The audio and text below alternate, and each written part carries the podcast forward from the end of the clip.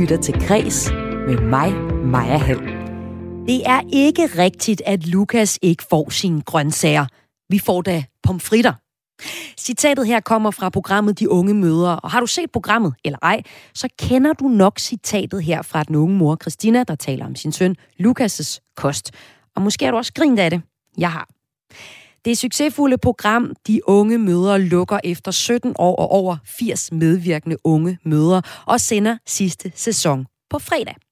Programmet har gennem tiden fået kritik for at udstille de medvirkende frem for at fremstille den, og kritikken er blandt andet kommet fra en tidligere socialminister. Med uddannelse og også der har alt på det tørre. Vi sad jo og så på det der program og tænkte, ej, det er simpelthen, og nu siger hun, at jamen, jeg giver jo mit barn grøntsager, fordi mit barn får jo pomfritter. Og så slog vi også på loven over det. Jeg skulle måske også kigge ind og sige, hvordan kan det egentlig være, at vi har en situation, hvor der er nogen, som er i den her situation, hvor at de mangler nogle basale noget basal uddannelse, og de mangler noget basal viden omkring børneopdragelse.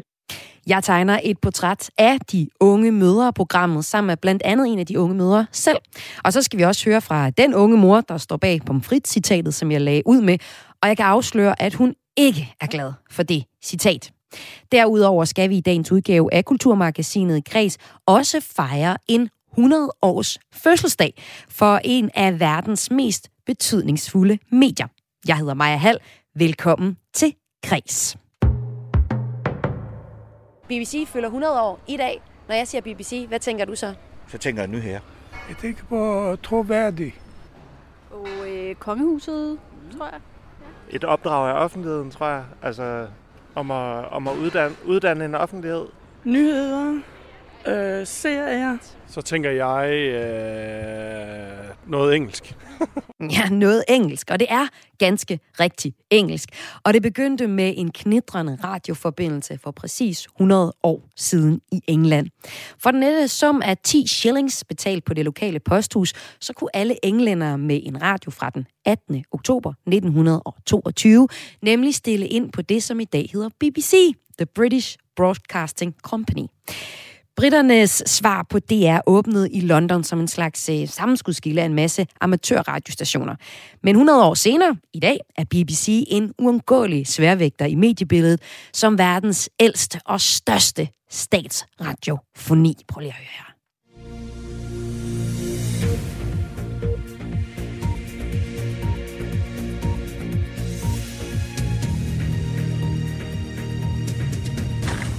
Lone, hvis den her jingle ikke er symbolet på topmålet af journalistisk integritet, så ved jeg ikke. Hvad siger du?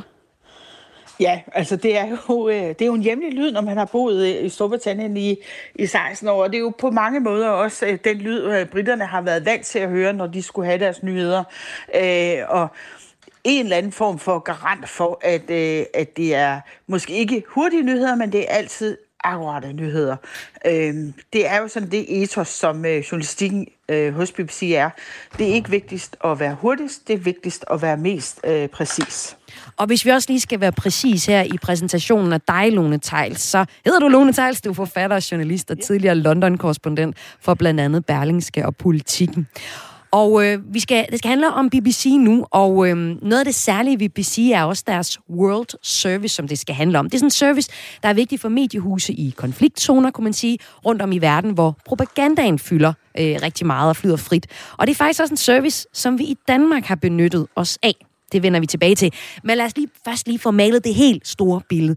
Altså, hvad er det for en dinosaur, vi fejrer 100 års fødselsdag for i dag, Lone?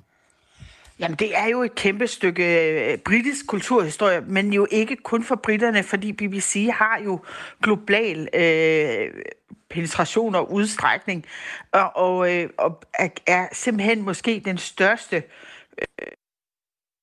Og der tror jeg simpelthen lige, vi tabte Lone, men vi kan måske få ringet Lone op på en telefon med det samme. Jeg taler altså med Lone Theils om BBC, der i dag har 100 års fødselsdag. Og lige om et øjeblik, så skal vi tale om, hvordan vi også her i Danmark har benyttet os af BBC's World Service, fordi BBC har nemlig en service, der gør, at steder, der for eksempel er ramt af propaganda, har mulighed for at bruge BBC. Og nu tror jeg, vi har Lone med på en telefon. Kan jeg se, om vi har Lone med? Der er ikke hul igennem til Lone endnu. I den situation, vi prøver ligesom, vi har en med på en forbindelse her, der er simpelthen en smule knas for forbindelsen, men hun er der på en telefon, Lone. Der var du dejligt nok. Jamen lad os bare fortsætte, hvor vi slap det, Lone Theils. Jeg kunne godt tænke mig at høre dig, hvilken betydning har BBC haft for, hvordan vores lille hjemlige Danmarks medievirkelighed ser ud nu med DR for eksempel? Jamen, jeg tror, BBC har jo været en kæmpe inspiration. De var jo sådan først på pletten, kan man sige, i hele verden. Og det er jo der, hvor de fleste radio og senere hen tv-stationer har kigget hen for at se, hvordan gør de det i Storbritannien. Og der har de jo nyt enorm respekt og været en kæmpe inspiration for nærmest over hele verden, og selvfølgelig også for Danmarks Radio. Og det var jo BBC, der på sin vis opfandt begrebet public service, som vi jo ikke engang rigtig har oversat i Danmark. Altså, vi har jo bare taget det til os fuldstændig. Og så er der det, jeg nu har talt for et par gange til dig, der lytter med, fortalt om den her World Service, som BBC har. Det er sådan en funktion, der i dag, at områder med konflikt og upålidelig regering, jamen der giver BBC en mulighed for propagandafri journalistik. Og det er ikke kun i Afrika eller i Østblokkene, BBC har spillet en rolle for at få sandheden ud. I Danmark, der kender mange nok til det her særlige klip fra BBC fra 2. verdenskrig.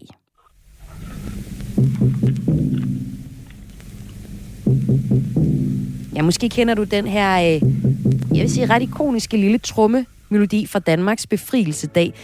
Den danske radiospeaker Johannes G. Sørensen meddeler her via BBC, at de tyske tropper har overgivet sig. Det gør han altså, ja, med dansk stemme, men i BBC. BBC sender til Danmark. Ja, og meddelelsen, som Johannes G. Sørensen her kom med, den kom faktisk midt i den normale nyhedsudsendelse, cirka 20:35 den 4. maj 1945, og lød altså sådan her fra BBC til Danmark og danskerne. I dette øjeblik meddeles det, at Montgomery har oplyst, at de tyske tropper i Holland, Nordvesttyskland og i Danmark har overgivet sig. Her London, vi gentager. Montgomery har i dette øjeblik... Ja, altså det her legendariske radioklip, det er jo simpelthen... det er vildt at høre nu, ikke, Lone? Det løber jo ind koldt ned rundt, han har sagt, gør det jo ikke. Det er ikke uhyggeligt, men det er jo meget vigtigt. Det er jo en af de vigtigste meddelelser, man jo nogensinde har fået i siden radio blev opfundet i Danmark. Fordi det jo betød, at Danmark var frit igen efter besættelsen. Ja, så Lone, hvilken rolle vil du sige, BBC har sådan spillet for danskerne under 2. verdenskrig? Jamen, det var jo et samlingspunkt, og man kan sige, at London var jo det sted, hvor, som stadigvæk berettede som en del af den frie verden, hvor Danmark var jo besat. Og derfor så var det jo der, man samlede blandt andet dele af modstandsbevægelsen, blandt andet dele, som kunne kommunikere ud til den danske modstandsbevægelse og danskere, og hvad der virkelig foregik dengang. Og for ligesom at sætte scenen, så var det jo altså ulovligt at høre BBC, og man kunne risikere voldsomme straffe eller i dag at komme i fængsel, hvis man blev taget i at illegalt lytte til BBC, som jo fortalte en anden version af, hvad der foregik under krigen, end den, som tyskerne lod danskerne vide. Ja, og det var sådan en del af det her BBC World Service, som på den måde så BBC, der i dag fylder 100 år, er ligesom blevet en medievirksomhed for mere end kun britterne. Kan du lige prøve at forklare, hvad er det? Hvordan har BBC's journalistik været med til at sådan forme selve den måde, vi tænker over forholdet mellem demokrati og fri presse med det her BBC World Service? Jamen, det har betydet enormt meget, og det har jo været sådan en fremadskuende beslutning, der også er betruffet i det britiske udenrigsministerium om, at det var noget, man ville satse på, altså BBC World Service, for at bruge, kan man sige, som et værktøj til at skabe frihed og styrke demokrati i andre lande også. Og det gjorde man jo selvfølgelig også med tanke på, at man synes, den britiske version af demokrati og frihed var den, man gerne ville have, der skulle være fremherskende, og man ville gerne have, at der herskede respekt omkring Storbritannien. Og det betød jo rigtig meget, for eksempel under den kolde krig, igen, hvor mange af de her satellitstater under USSR jo havde ikke adgang til fri presse.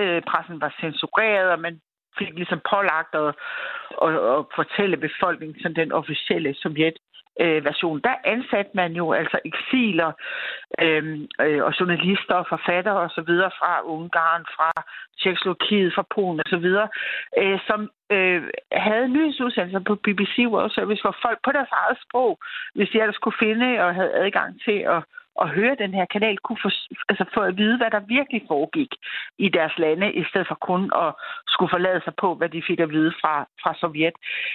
Og på den måde, det er jo noget af det, der også stadigvæk foregår i Afrika. Altså, der er andre lande, hvor der er meget vanskelige vilkår for fri journalistik, og der er BBC stadigvæk et fikspunkt, kan man sige. Og BBC har jo, som du også beskriver i hele den her fortælling om BBC, været med til at skabe de demokratiske journalistiske værdier, vi har i dag, som gennemsøger vores journalistik i Danmark, og også med et mediehus som DR, altså det her statslige mediehus. Men så er der jo også den virkelighed, som BBC kigger ind i lige nu. Altså, BBC leder under det samme splittede mediebillede, som alle andre tv- og radiostationer gør i Danmark, fordi vi har YouTube, vi har Netflix, HBO, alle mulige kæmper om vores opmærksomhed. Og der kunne det være lidt spændende egentlig at se, om BBC så har på den her måde, på det her område, også har mulighed for at vise os og vejen. Er der nu nogle tegn i fremtiden om, at BBC kan vise os noget der, Lone? BBC er stadigvæk sådan i gang med at prøve at finde ud af, hvad for et ben de skal stå på i den her nye virkelighed, og der er noget vej tilbage. Altså lige nu, så er der måske en grund til, at den sådan lidt kærlige, BBC kaldes lidt kærlig af britterne, auntie, altså den sådan en gammel tante, og gennemsnitsalderen på dem, der ser BBC fast, den er altså 61 år. Det er ret gammelt, kan man sige. Så man er i konkurrence med de her streamingtjenester, og hvad det nu ellers er, og det faktum, at folk er ved at vende sig bort fra det, vi kalder flow-tv, hvor man bare sætter sig ned og ser, hvad der er på skærmen, når tv-stationerne vælger at sende det, i stedet for at bare finde, hvad man vil på de her streamingtjenester.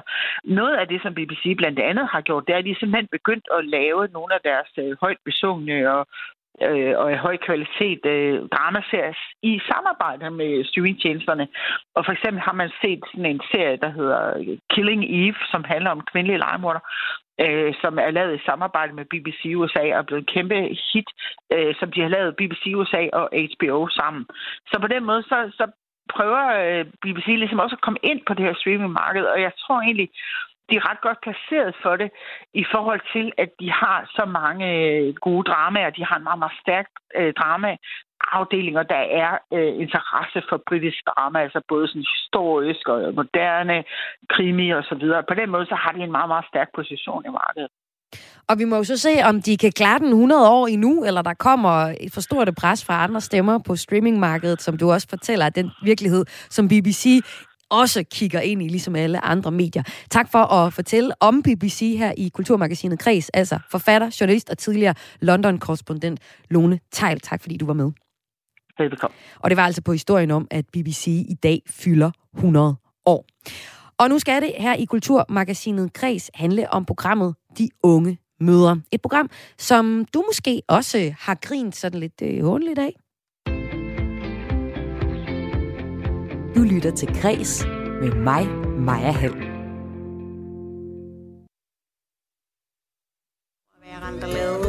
Men jeg vil aldrig nogensinde bytte det for noget. Det kan godt være, jeg ikke har det godt, men prøv lige at tænke lidt for ud af det. Den nye sæson af De Unge Mødre, som vi hørte sådan et halvklip af her, den har premiere på fredag på Discovery+. Og det er også sidste sæson af det ellers sindssygt succesfulde program, der gennem mere end 600 afsnit og 80 mødre har vist unge kvinders vej til at blive forældre. For mange af de kvinder, vi ser i programmet, der kommer forældreskabet lidt som et chok for dem, og de lærer, mens de ammer, om hvad amning er, om man så må sige. De Unge Mødre er en serie, som gennem tiden har givet overskrifter. Jeg har fundet en masse frem her. For eksempel, De Unge Mødre tryllebinder de veluddannede, og der er også en, der hedder Endnu et barn tvangsfjernet i De Unge Mødre. Eller den her, Minister skælder ud på de unge mødre. Og også den her, De Unge Mødre, vi vil ikke gøre det igen. Burde flere tusind af de mange seere af programmet have lidt en dårlig smag i munden over at have grinet af de mange unge mødre, der er blevet udstillet i programmet? Eller er programmet lykkes med at fremstille, vise en befolkningsgruppe, vi ikke før kendte til? Det skal vi se nærmere på nu, hvor jeg vil tegne et portræt af Danmarks længst kørende reportageserie. Og jeg kan byde velkommen til tre gæster, som har et tæt forhold til de unge mødre. Den første, jeg vil byde velkommen til, det er dig, Amanda Sisse Glæsner. Velkommen til dig. Tak og velkommen, eller tak for det. Du var med i programmet De Unge Mødre fra 2010 til 18, hvor du som 18-årig fik barnet William. Yeah. Lad os starte med din historie, inden vi lige byder velkommen til de andre, vi også har med. Altså, hvad var grunden til, at du valgte at melde dig ind i programmet? Jamen, jeg havde ikke så mange overvejelser inden. Jeg havde set en annonce eller sådan et eller andet, der scrollede på, jeg tror faktisk, det var på Kanal 4, jeg så det. Og der tænkte jeg, jamen hvorfor ikke prøve det? Så jeg skrev egentlig bare ind til dem, og fik så et svar om at komme til casting. Og efter jeg havde været det, så hoppede jeg på. Og hvordan havde du det personligt, da du deltog i programmet? Jamen, jeg havde det fint omkring selve programmet. Der var ikke noget, jeg kunne sætte en finger på i forhold til tilrettelæggerne, eller dem, der var bag produktionen. Selvfølgelig er det jo livets op- og nedture, som man ser, så der var jo forskellige episoder i mit liv, som selvfølgelig både har været godt og skidt, men generelt set, så har jeg været meget tilfreds med folkene bag. Men hvordan var din historie, da du melder dig i programmet? Hvordan ser din livssituation ud på det tidspunkt? Jeg er i gang med at studere, og jeg lever en meget sådan rodet teenage-tilværelse, hvor at, jeg røg en masse hash, og jeg festede en hel masse, og jeg levede nok ikke lige det liv, som det krævede at få et barn, lige før jeg blev gravid i hvert fald. Da jeg så bliver gravid, så vælger jeg jo at lægge de ting fra mig, og fokusere på mit studie, og sørge for at få et arbejde bagefter, og bolig, og ja, det er sådan lidt det, man følger i starten.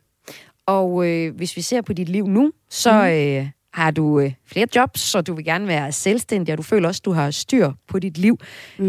Hvor meget vil du tildele det programmet, De Unge Mødre, at du er kommet på rette kurs med egne ord? Altså umiddelbart, så tænker jeg, at uanset om jeg havde deltaget eller ej, så var det nok sket for mig, at jeg var gået den her retning. Men jeg kan huske, da jeg valgte at deltage, at jeg i hvert fald ville give den sådan en ekstra skalle. Jeg skulle i hvert fald ikke melde mig ud af skolen. Altså jeg ville gerne vise, at det kunne lykkes, men jeg tror så også, at selv hvis jeg ikke havde deltaget, at så havde jeg nok gennemført det alligevel. Og Sisse Glæsner, du har også fortalt mig, at da du melder dig ind, så siger du ligesom sådan, ja, det skulle ligesom lykkes. Det var ligesom det, der gav dig et ekstra skub til, at du gerne ville lykkes med de projekter, du havde sat dig for. Men hvordan kan det egentlig være, at du beslutter dig for, og du beslutter for at melde dig til, fordi du sådan er, hvorfor ikke? Hvad håbede du på at få ud af det? Jeg havde egentlig ikke noget formål med at få noget ud af det. Jeg tænkte bare, at det her, det kunne da være meget spændende. Det vil jeg da gerne prøve. Og det program, du så meldte dig ind i, det var et program, som min næste gæst også har været med til at finde på, har jeg lyst til at sige. Det er dig, Kåre Sand. Nu skal jeg lige finde dig frem. Du var der. Velkommen til dig. Jo, tak skal du have. Du er tv-producent og medejer af Pipeline Production. Og nu læste jeg en masse overskrifter op før, som De Unge Mødre har givet i medierne, hvor det virkelig er blevet debatteret meget, særligt omkring 2010, hvor en minister også blandede sig i debatten. Og en af overskrifterne, den lyder sådan her: De Unge Mødre sikrer sand tv-succes. Og så står der noget om, at du tjener en masse penge på De Unge Mødre. Er du blevet rig af sådan et program, som De Unge Mødre går? Jamen, rig. Jeg vil sige, vi har tjent penge på Unge Mødre, vi har også tjent penge på mange andre programmer, men Unge Mødre var jo ligesom vores første program, hvor vi ligesom slog igennem for alvor, fordi vi producerede så mange programmer. Det var jo slet ikke intentionen, vi skulle producere de der 634 programmer. Jeg havde regnet med, at vi skulle producere 6 programmer i første sæson, og det blev så til 20 programmer i stedet for. Det viser jo bare, hvor hurtigt det tog fart, altså. Vi har åbenbart ramt ned i en gruppe af mennesker, som kunne kommunikere en situation og et miljø, som ingen havde hørt om før. og som også var interessant for mange, kan man sige. Ja, du var overrasket over, at det var så interessant, at I blev bestilt til at lave så mange flere programmer. Så det, de første historier, du støder på, da du skulle lave det her reportage om unge møder, det er jo egentlig, at du bare vil lave en lille serie. Hvad er det, du gerne vil fortælle i første omgang med portrættet af unge møder? Jamen, jeg synes, det var vigtigt at vise de her unge pigers liv, og det liv, de havde sammen med deres kærester. Deres kærester forlod dem ofte, ret hurtigt, kan man sige. Og så stod de alene der som 16, 17, 18-årige, og var altså alene om alt. Altså børneopdragelse, resocialisering ind i et helt nyt samfundssystem, som de ikke anede en pind om. De var jo ikke engang klar til at stå på egen ben selv i virkeligheden, så de blev meget stærke af det her. Altså, de voksede jo helt ekstremt hurtigt, de her mødre. At de så stadigvæk var børn på sin vis. Altså, de var jo ikke engang, altså kan man sige, de har ikke rigtig oplevet det at være voksne endnu. Så det vil sige, det var også det, der var det essentielle ved programmerne. Det viste, hvor skrøbeligt det er at være ung mor, og samtidig, hvor meget det kræver. Og så kan jeg også byde velkommen til den sidste, der er med live, og det er dig, Ditte Okman, for du er fan. Uden journalist også. Velkommen til dig. Tak skal du have. Du har fortalt mig, at du var afhængig af de unge mødre. Ja, altså jeg har i hvert fald set virkelig, virkelig mange udsendelser af de unge mødre, og var også meget glad for det spin-off, der kom efter en årrække, der hed De Unge Mødres Drøm. Og jeg må også sige, at jeg falder jo nok meget godt ind i den der kategori af veluddannede voksne kvinder, fordi jeg var jo ikke tæt på at være ung, og jeg var egentlig heller ikke tæt på at være mor, da jeg begynder at se de her programmer. Okay, lidt ung var jeg måske, men i hvert fald, jeg var en voksen dame med et arbejde og en længerevarende uddannelse, og på den måde, så var jeg bare mega fascineret af det univers, som Kåre Sand skildrede. Jeg synes, at det var meget... selvfølgelig har jeg også siddet og grint, men egentlig også sådan fascineret af det univers, man blev præsenteret for, fordi det er der jo mange, der aldrig nogensinde gør. Og lige præcis det, du siger med, at du både er fascineret af det og også er grint af det, jamen der tror jeg, du rammer sådan ned i, hvad det program kan, hvad de unge mødre kan. Men lad os lige tage, hvad var det, du var fascineret af, dit Okman? Jamen, altså faktisk, synes jeg, det var et ret godt cast, hvis man kan tillade sig at sige det. Altså, det var nogle interessante kvinder, og nogle af dem, eller unge piger, jeg ved sgu næsten ikke, hvad jeg skal kalde dem, fordi det er jo børn, der får børn. Og det i sig selv er jo ret interessant, men nok sådan, hvordan de håndterede det, og nogen håndterede det jo ved, altså næsten at være pisselig glade, altså måske ikke sådan indrettede sit liv så meget efter barnet, og måske også bare synes, at alle myndigheder, der prøver at hjælpe det der barn, de var bare pisselig irriterende, eller... og de skulle nok det hele selv. Og der sad man og tænkte, jeg håber, at der er nogen fra kommunen, der kigger med. Men der var også en række kvinder, som virkelig tog fat og virkelig kæmpede både for at holde familien sammen. Det lykkedes stort set aldrig, fordi manden skred bagefter, skulle de kæmpe for at holde økonomien sammen, fordi det synes ham, der manden måske heller ikke lige, han havde noget ansvar for. Og så var det jo at give det her barn noget, der kunne minde om en tryg tilværelse, selvom at det får en lidt turbulent start på livet. Så det synes jeg bare var altså virkelig spændende at følge med i. Sådan helt grundlæggende bare spændende at følge med i. Og nu siger du den her målgruppe. Vi kan sige, at Ditte Okman, du er journalist, du er også vært på podcasten Det Vi Taler Om, som I selv præsenterer som Danmarks bedste sladdermagasin. Og den målgruppe, som egentlig var tiltænkt, som jeg, Kåre Sand, som I tænkte, der skulle se det her program, det var målgruppen de 15-25-årige. Men som du siger, så var der også ældre end 15-årige og 25-årige, der så programmet, og også særligt veluddannede, der så programmet. Det fortalte medieforsker ved Aarhus Universitet, Maja Sonne Damkjær, da jeg talte med hende her inden udsendelsen. Det var et speciale fra 2010, der viste, at seerne af de unge mødre var veluddannede kvinder, der havde programmet som sådan en guilty pleasure, fortæller hun her. En af grundene til det var selvfølgelig også, at fordi der også er så mange elementer, som også handler om klasseskel. Altså det handler om, at det her det er socialgruppe 4 eller 5, som bliver portrætteret. Så er der mange af de normer og hvad skal man sige, almene anbefalinger omkring opdragelse og kost og sundhed i graviditeten osv., som bliver overskredet af de her mødre. Så den her overskridelse har mange af de her veluddannede mødre på en eller anden måde både synes var fascinerende og også frastødende. Altså, så der har også været fascinationspotentiale i, at de faktisk lykkedes med mange ting. Det var ikke så kompliceret for dem. De tænkte måske ikke altid så meget over ting. De lykkedes faktisk med mange ting, de der unge møder, ikke? Samtidig med, at man kunne sidde og forarves over, at de mente, at pomfritter var grøntsager, man sad og gav til sine børn, eller de røg under graviditeten, eller kunne diskutere, om deres barns på et år skulle have huller i ørerne, eller hvad det nu ellers har været. Ditte Okman, du siger, at du både var fascineret og frastødt. Hvornår var du så frastødt? Nej, det var ikke mig, der sagde det, det var hende. Men jo, jeg sagde, men at før, men det er jo rigtigt nok, jeg falder ret fint ind i den kategori, fordi det er fuldstændig rigtigt. Jeg har jo også siddet og tænkt sådan, hvad fanden skal jeg et år have huller i ørerne for, eller syntes, at det var noget underligt noget at stå og ryge. Altså sådan noget med, at man skal føde om 2 timer, og så bare stå og ryge ned foran Rigshospitalet. Og det har jo været vældig underholdende,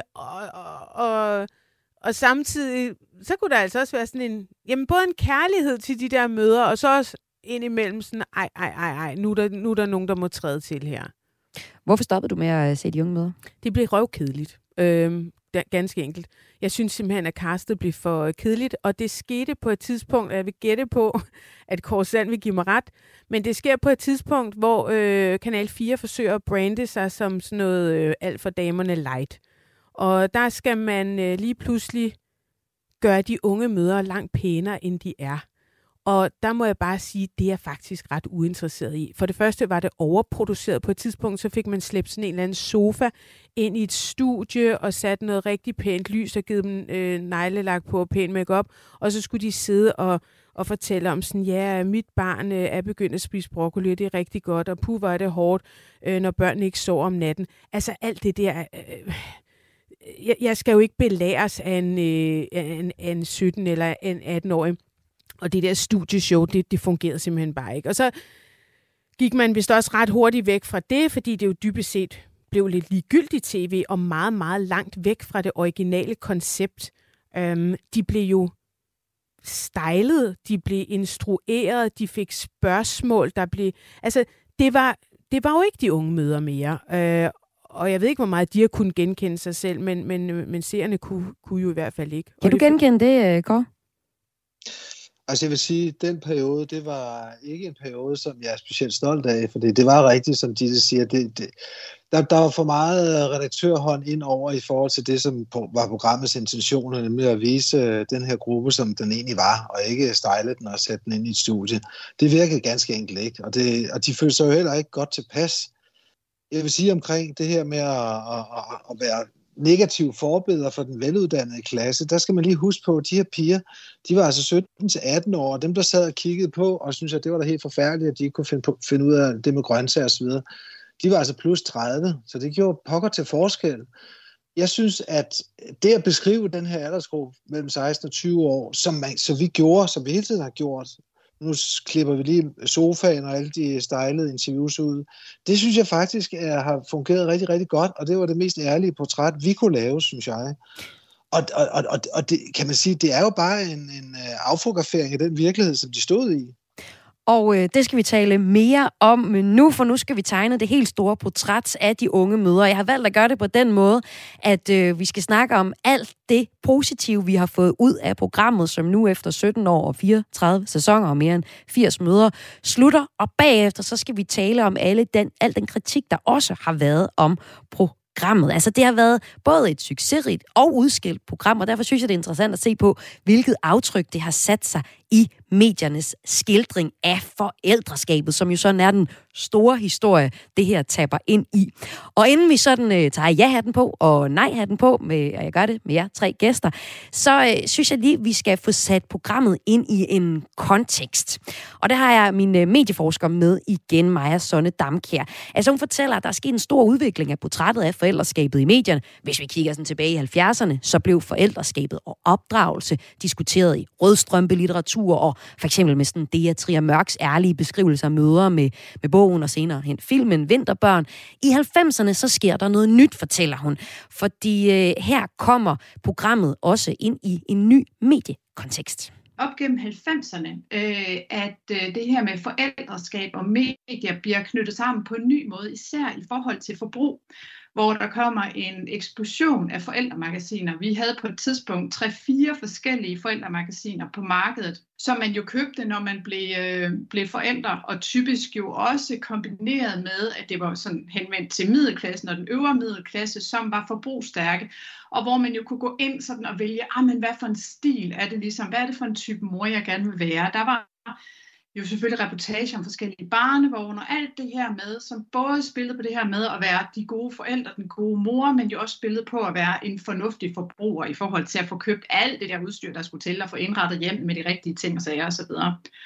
Så ser man jo, når vi når op i 00'erne, at der begynder at komme selvfølgelig forskellige ressourcer for forældre på nettet. Efterhånden, som vi ser, at sociale medier vinder frem, der omkring 2008 og op efter, ikke, hvor Facebook jo virkelig begynder at blive udbredt, jamen så ser man rigtig meget, at alt det her omkring møderskab og forældreskab, både i forhold til at søge information, søge relationer og netværk i forhold til det at være forældre, både med egen familie, men også med andre forældre, især mødre, spiller en rigtig stor rolle. Og så det her med også at fremstille sig selv og fremstille sit forældreskab, det får ligesom et nyt aspekt, så man bliver ligesom selv som forældre en form for medieproducent, kan man sige, ikke? Det kender vi jo fra i dag, hvor rigtig mange lægger billeder ud af sig selv, af deres børn, af deres familieliv osv. Da de unge mødre så kommer i 2005, hvor ligger det så henne i den udvikling, der har været af forældreskabet på tv? Altså, i den her periode, der kom der også sådan nogle, der var også programmer, som handlede for eksempel om opdragelse, hvor der for eksempel var udenlandske programmer, som der også blev lavet danske serier over, hvor det for eksempel var en nanny, der kom hjem og skulle hjælpe familier, som havde problemer med at opdrage deres børn. Det var sådan nogle af de store satsninger, der også var på det her tidspunkt. Og der ser man jo også, at det her kommer jo i en bølge, hvor der også begynder at komme reality. De første bølger af reality, de kommer jo på det her tidspunkt. Og de unge mødre er jo en sådan ikonisk reality-serie. Jeg ved godt, de selv kalder sig for en dokumentar, men jeg tror ikke, der er meget tvivl om, at vi i hvert fald inden for forskningen vil kalde det for det, man kalder for en dokusoap. Lød det her fra medieforsker Maja Sonne Damkjær. Jeg kan jo spørge dig, Kåre Sand, som står bag de unge mødre. Kan du være med på pointen om, at de unge mødre lander på et tidspunkt, hvor vi ser reality, og det også smitter af på programmet? Altså, jeg vil sige, at unge mødre har aldrig været reality. I reality, der laver man så man laver simpelthen ligesom en ramme i reality, så har man forskellige spilleregler, og så er der en eller anden formatbibel, som man så kører efter, og sker det og det og det og det. Det har aldrig været tilfældet i unge mødre, bortset fra den der sofa, som Ditte, hun nævnte før. Det var nok reality, det vi kommer nærmest. Men ellers har der været fluen på væggen, ind ad døren, hvad sker der i dag? Altså fuldstændig, for at sige det rent ud, uforberedt. Det har været et dyk ned i deres virkelighed. Det har været ren reportage. Så jeg tror altså, at forskningen, de tager helt fejl der, og det har de altid gjort. De bliver ved med at snakke om reality. De kender ikke den der hårde, fine balance der. Vores er ikke reality, og det har aldrig været det. Men det er et program, som vi betaler et portræt af her i Kulturmagasinet Kreds, og nu har vi fået sat det ind i en kontekst og lige fået snakket lidt genre, så lad os nu se på, hvad det bedste og det værste, der er kommet ud af programmet De Unge Mødre. Du lytter til Kreds med mig, Maja Hall. Og i dagens udsendelse tegner jeg et portræt af programmet De Unge Mødre, der efter næste sæson, den der starter på fredag, den 34. sæson, slutter programmet. Da det var på sit højeste, så havde det omkring 150.000 seere per afsnit. Men det har også været et program, der har været kritiseret gennem tiden. Det gemmer vi lige lidt kritikken. Nu skal jeg sammen med tidligere deltager Amanda Sisse Glæsner, idémanden bag De Unge Mødre, Kåre Sand og fanerjournalist Ditte Okman, tale om, hvad det er, programmet særligt har kunne. Og til det har jeg også talt med medieforsker Maja Sonne Damkjær, der siger, at når programmet var bedst, så har det portrætteret en gruppe af mennesker, som de danske tv-serier ellers ikke havde mødt.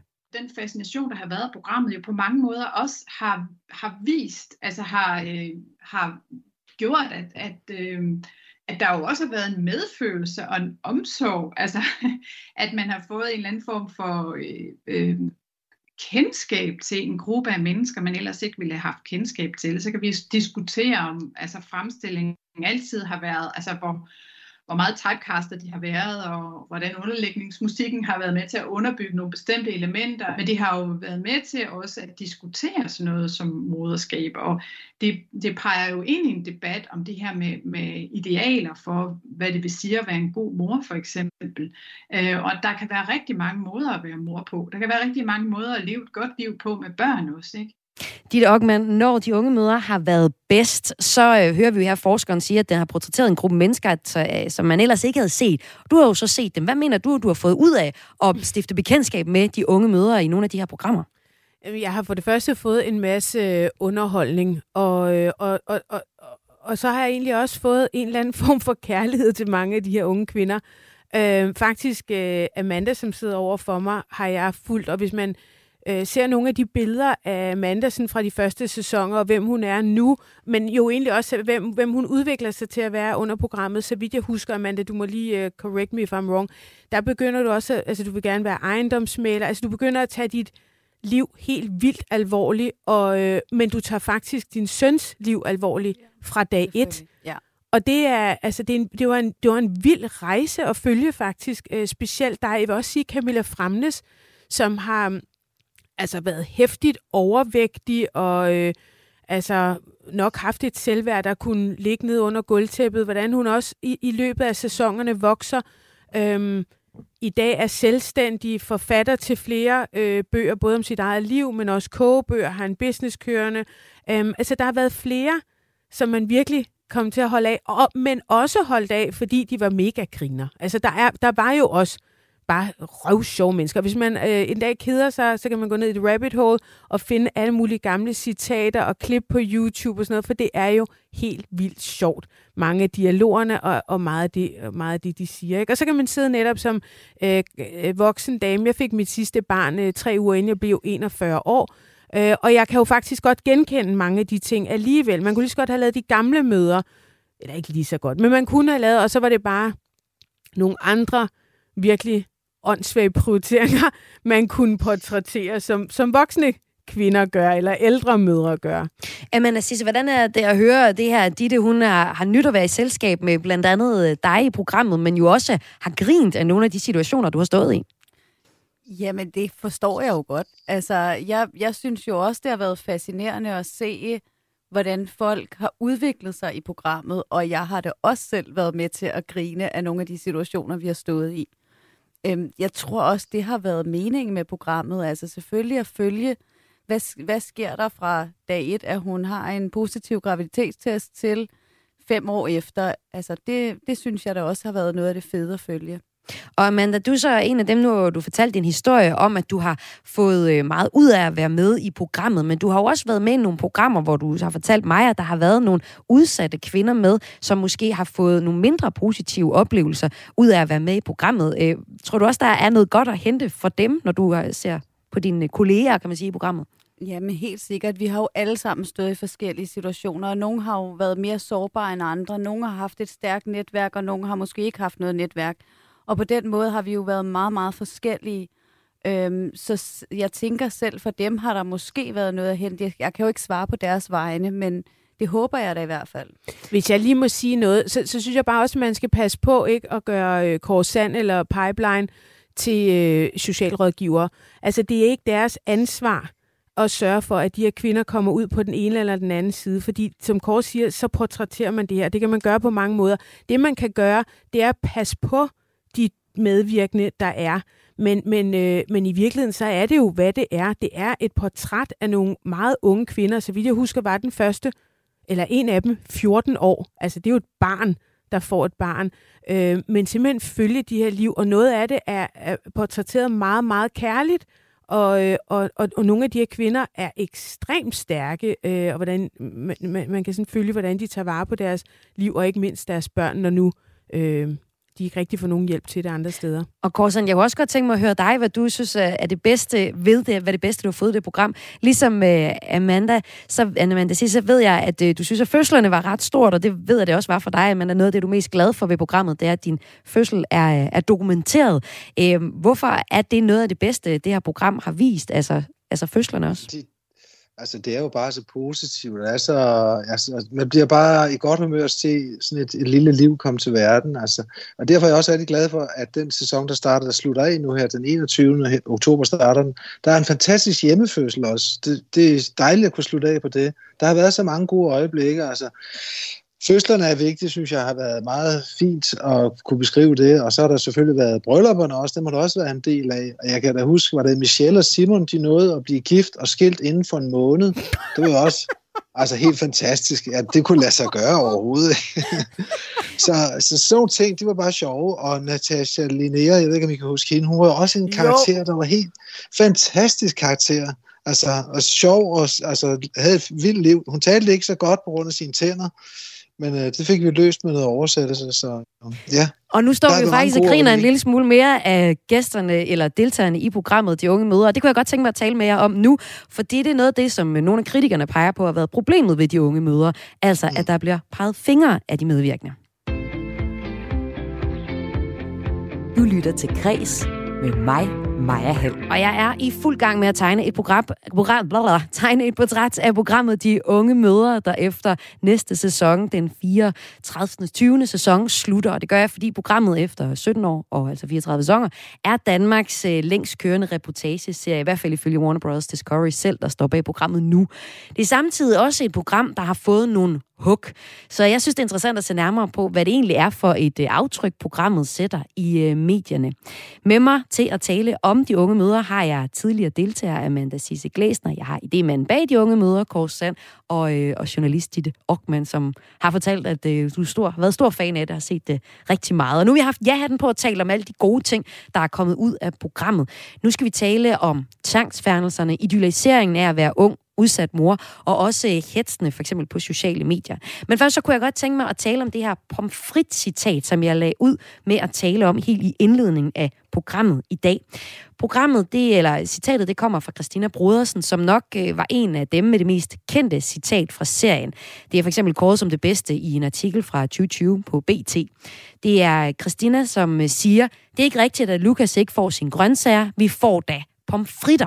Jeg har sms'et med Christina Brodersen, der ikke havde mulighed for at stille op til interview, men hun fortæller selv, at det var fint at medvirke, lidt underligt, at man blev fuldt overalt, og mest af alt, at hun er så træt af den her kommentar, på trods af, at det er over 13 år siden. Korsan, hvordan har du med det svar? Jamen, jeg kan da godt forstå, at man er træt af det. Det er der ikke noget at sige til. Fordi man er jo fuldstændig åndssvag. Altså, man føler sig åndssvag i situationen. Altså, det kunne alle have fundet på at sige, tror jeg. Nu er det bare lige Christina, der sagde det den dag. Og det er sådan noget, vi kan spejle os i alle sammen. Men alle har lavet nogle åndssvage ting i et køkken. Og når der så står et kamera og ruller, som ikke er reality igen, det ruller bare, så kommer sådan noget med. Ditte Okman, vil du give ret i, at det er bare nogle sjove citater, der er kommet ud af det, eller er der også noget, man burde have overvejet fra producentens side, når vi år efter år bliver ved med at grine af de her citater fra De Unge Mødre? Jeg tror faktisk, at redaktionen har overvejet rigtig meget, og det her citat er bestemt ikke et af dem. Nej, det skal man da overhovedet ikke overveje.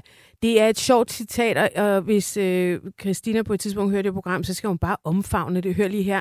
Hun var mega ung, og det var mega sjovt, og så er det altså heller ikke større. Der er masser af den slags i løbet af programmet, og det er jo det jeg har grint mest af. Det er jo faktisk der, hvor man griner med dem. Det er jo ikke ondskabsfuldt. Altså, der er meget, hvis vi skal komme ind på sådan downsides af det her program, der er sgu nok at tage fat i, men det er jo ikke sådan nogle her ting, fordi der, hvor vi sidder og griner, det er jo fordi, vi synes, de er sjove, og fordi vi synes, de er søde, eller fordi de er langt ude, men der er altså også en del kærlighed i det, vil jeg sige. Så de her citater, det er slet ikke det, at man skal være kritisk overfor. Men det er der jo nogen, der er. Ja. Og det er måske, fordi de taler ind i den snak, der handler om at udstille eller fremstille. Når jeg sådan snakker med folk om De Unge Mødre, så er det tit den snak, det vender tilbage til. Og det er snart sagt, om man har set programmet eller ej.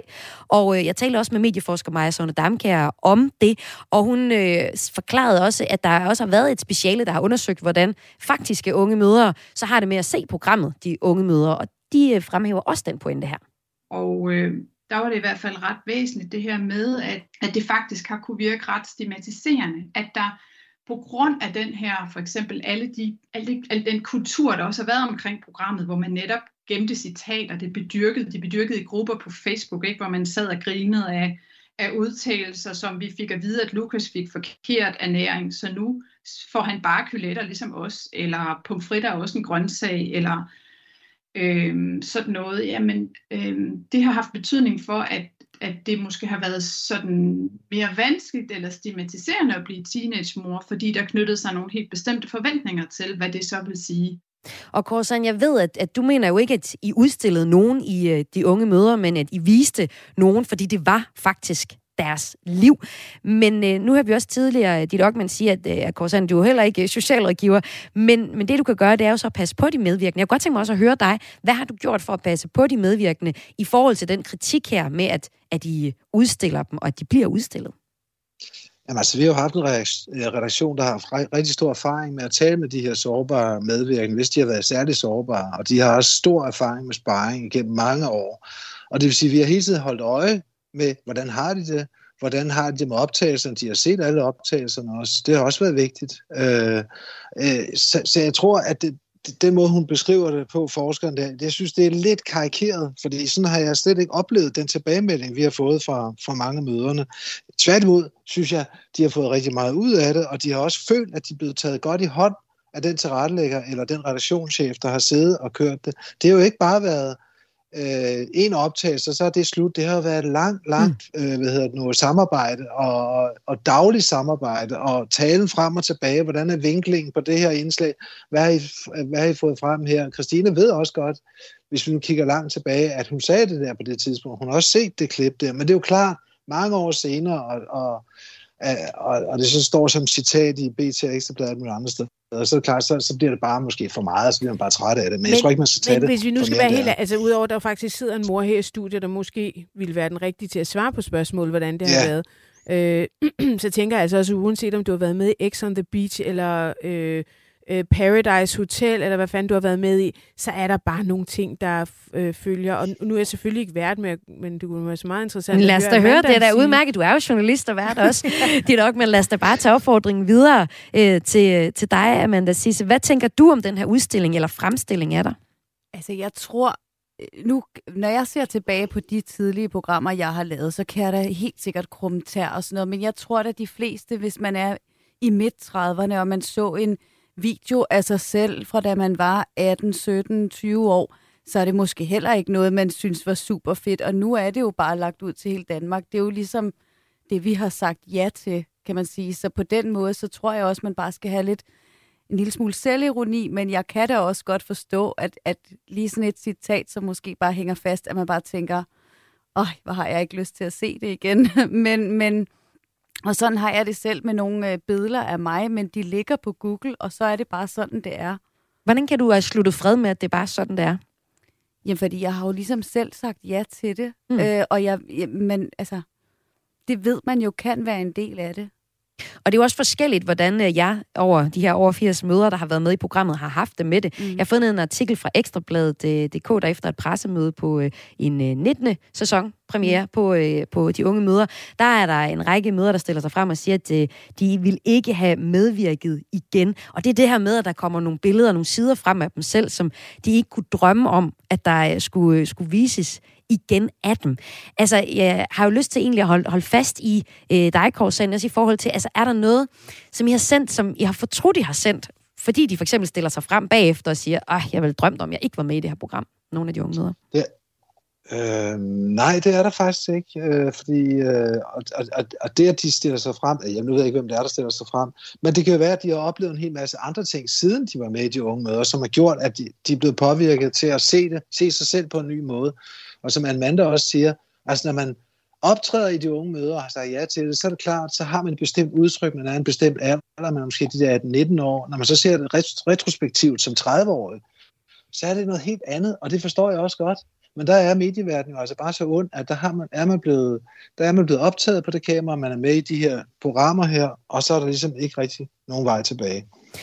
Og på den måde synes jeg også, vi er kommet omkring både de positive sider af de unge mødre, og også kritikken, som har været om det, altså i forhold til at udstille eller fremstille de her medvirkende i programmet. Som afrunding, så har jeg lyst til at spille noget, jeg også talte med medieforsker Maja Søren Damkjær om, for hun sagde ligesom, det her program har virkelig vist en gruppe af unge kvinder, som vi ikke havde set før, men programmet var nok ikke gået, hvis du var kommet med ideen i dag, Korsand. Prøv lige at høre, hvad hun siger her. Jeg tror, at reaktionerne ville være kraftige i dag på en anden måde, end de var, da programmet kom. Altså dels fordi, at den her doku-soap-genre og reality-genren i det hele taget, det har vi set rigtig mange programmer med. Det er noget slidt. Men også fordi, at den udstiller, fremstiller en meget sårbar gruppe, som vi i dag jo har mere fokus på, det her med at passe på minoriteter og jo også nogle overvejelser, etiske overvejelser om sådan noget som for eksempel, hvad betyder det at blive fremstillet på den her måde? Hvad betyder det for de medvirkendes børn for eksempel, som jo ikke har sagt mere til sagt ja til at være med? Og lad mig høre jeres afrundende reaktion på det her, om programmet kunne fungere i dag, hvor vi så også har sociale medier, noget du for eksempel har også viser dit liv frem på, Amanda Sisse Glesner. Kunne programmet fungere i dag? Kunne det fungere for dig at være med i det som ung mor i dag? Jeg havde jo nok sagt ja alligevel. Du havde sagt nej igen i dag, ja. Men jeg kan godt se det der med, at på sociale medier, det er bare eksploderet. Altså det er... Der findes hadegrupper, som der jo ikke var i starten, da de unge mødre startede med at køre. Det er en helt anden... Jeg tror, der ville komme meget mere kritik, helt sikkert. Men jeg havde jo nok sagt ja alligevel. Hvad siger du, Ditte Okman? Jamen altså, jeg synes også, at folk reagerede egentlig, mens det kørte. Du læste selv op, der var en minister, der endda synes, at vedkommende skulle komme med en pegefinger, men jeg har da egentlig også selv siddet under... Der var en sæson, jeg husker det som om det er sæson 12, jeg kan ikke huske det, men der var ekstremt mange tvangsfjernelser, og der var nogle medvirkende, som var i så... Altså, jeg er ikke sikker på, at de faktisk havde en IQ, der måske kunne retfærdiggøre, at man filmede dem, og det de levede i. Og så kan man sige, nå jo, men skal folk med en lav IQ ikke have lov til at være på tv? Jo, det skal de, men igen, kan man forsvare det på den anden side og sådan noget. Altså der var virkelig, jeg synes, men det er klart, at i dag ville det selvfølgelig være endnu vildere. Altså der ville man være meget, meget opmærksom på, at det her, det er en svagere gruppe, eller jeg ved ikke, hvad man skal kalde det, men man ville nok synes, at det var mere mobning i dag, end man gjorde i hvert fald til at starte med. Programmet får jo så den sidste premiere her på fredag, og jeg ved, Korsand, at du egentlig bare tænker programmet som hjemløs, men ikke, at det er lukket. Tror du, det vil lykkes for dig at finde et nyt sted til de unge mødre? Det må tiden vise. Jeg vil i hvert fald sige, at jeg tror godt, de unge mødre kunne gå i dag igen, hvis man kom med det, men det skulle nok bare være en anden form for koncept, man lavede. Altså hvis det ligesom blev præsenteret som et helt nyt koncept, så ville det nok være mere reality-præget, og så ville man lave nogle greb ned i programmet, for at få det til at fungere i en mere moderne kontekst. Men jeg tror altså godt, man kunne sælge det igen, det må jeg sige. Det tror jeg. Men hvad med den hele pointen med, at det ville være enormt hårdt at være medvirkende nu, hvor de sociale medier virkelig giver frit løb for folks kommentering af alt? Jamen, det er jo hårdt at være ung i dag, uanset hvad man er med i. Det er hårdt at være på Facebook, når man er 16-20 år, uanset om man er med i de unge møder eller ej. Der findes masser af unge med depressioner og angst osv. De er derude. De bliver bare ikke beskrevet. Jeg tror, hvis de unge møder kom frem igen, og de fik lov til at udtrykke de ting, så ville det være fint. Helt fint. Det lyder næsten, som om du har fundet et sted til de unge møder sæson 35. Han fisker. Ja. Det vender vi tilbage til. To be continued. Det lyder spændende. Tusind tak, fordi I var med alle tre til at tegne et portræt af det her program, som har været ekstremt set, særligt da det kom frem i starten, altså de unge mødre. Tusind tak, fordi at du var med, Amanda Sisse Glesner. Du er tidligere deltager af programmet. Selv tak. Og også tak til dig, journalist og fan, Ditte Okman. Tak. Og tak til idémanden bag de unge mødre, Kåre Sand. Velbekomme. Som måske har fundet et nyt sted til de unge mødre. Hvem ved, det kan være, at portrættet her kan fortsætte lidt endnu. Men indtil videre sætter vi et punktum i den her programserie, De Unge Mødre. Sæson nummer 34, den bliver sendt på fredag. Der er det altså aller sidste sæson af De Unge Mødre, der ruller over skærmen den 21. oktober på Discovery+. Du lytter til Græs med mig, Maja Hall. Ja, det gør du faktisk ikke rigtig længere, for programmet er ved at være færdig for i dag. I dagens udsendelse, der har jeg, som du lige har hørt, tegnet et portræt af de unge mødre, som lukker efter det er sendt over 600 afsnit. Over 80 medvirkende mødre har været med i det her program. Det er et program, som har skildret en befolkningsgruppe, som ellers ikke har været på tv, men det er også et program, som har fået kritik for at udstille en skrøbelig gruppe af særligt sårbare forældre, altså de her unge mødre. Og det har vi altså talt om i dagens udsendelse. Vi har også talt om BBC, som fylder 100 år i dag, og jeg spurgte på gaden, hvad siger du, hvis jeg siger BBC? Og lad os lige høre det som det sidste i udsendelsen i dag. BBC fylder 100 år i dag. Når jeg siger BBC, hvad tænker du så? Så tænker jeg nu her. Jeg tænker på troværdig. Og kongehuset, tror jeg. Et opdrag af offentligheden, tror jeg.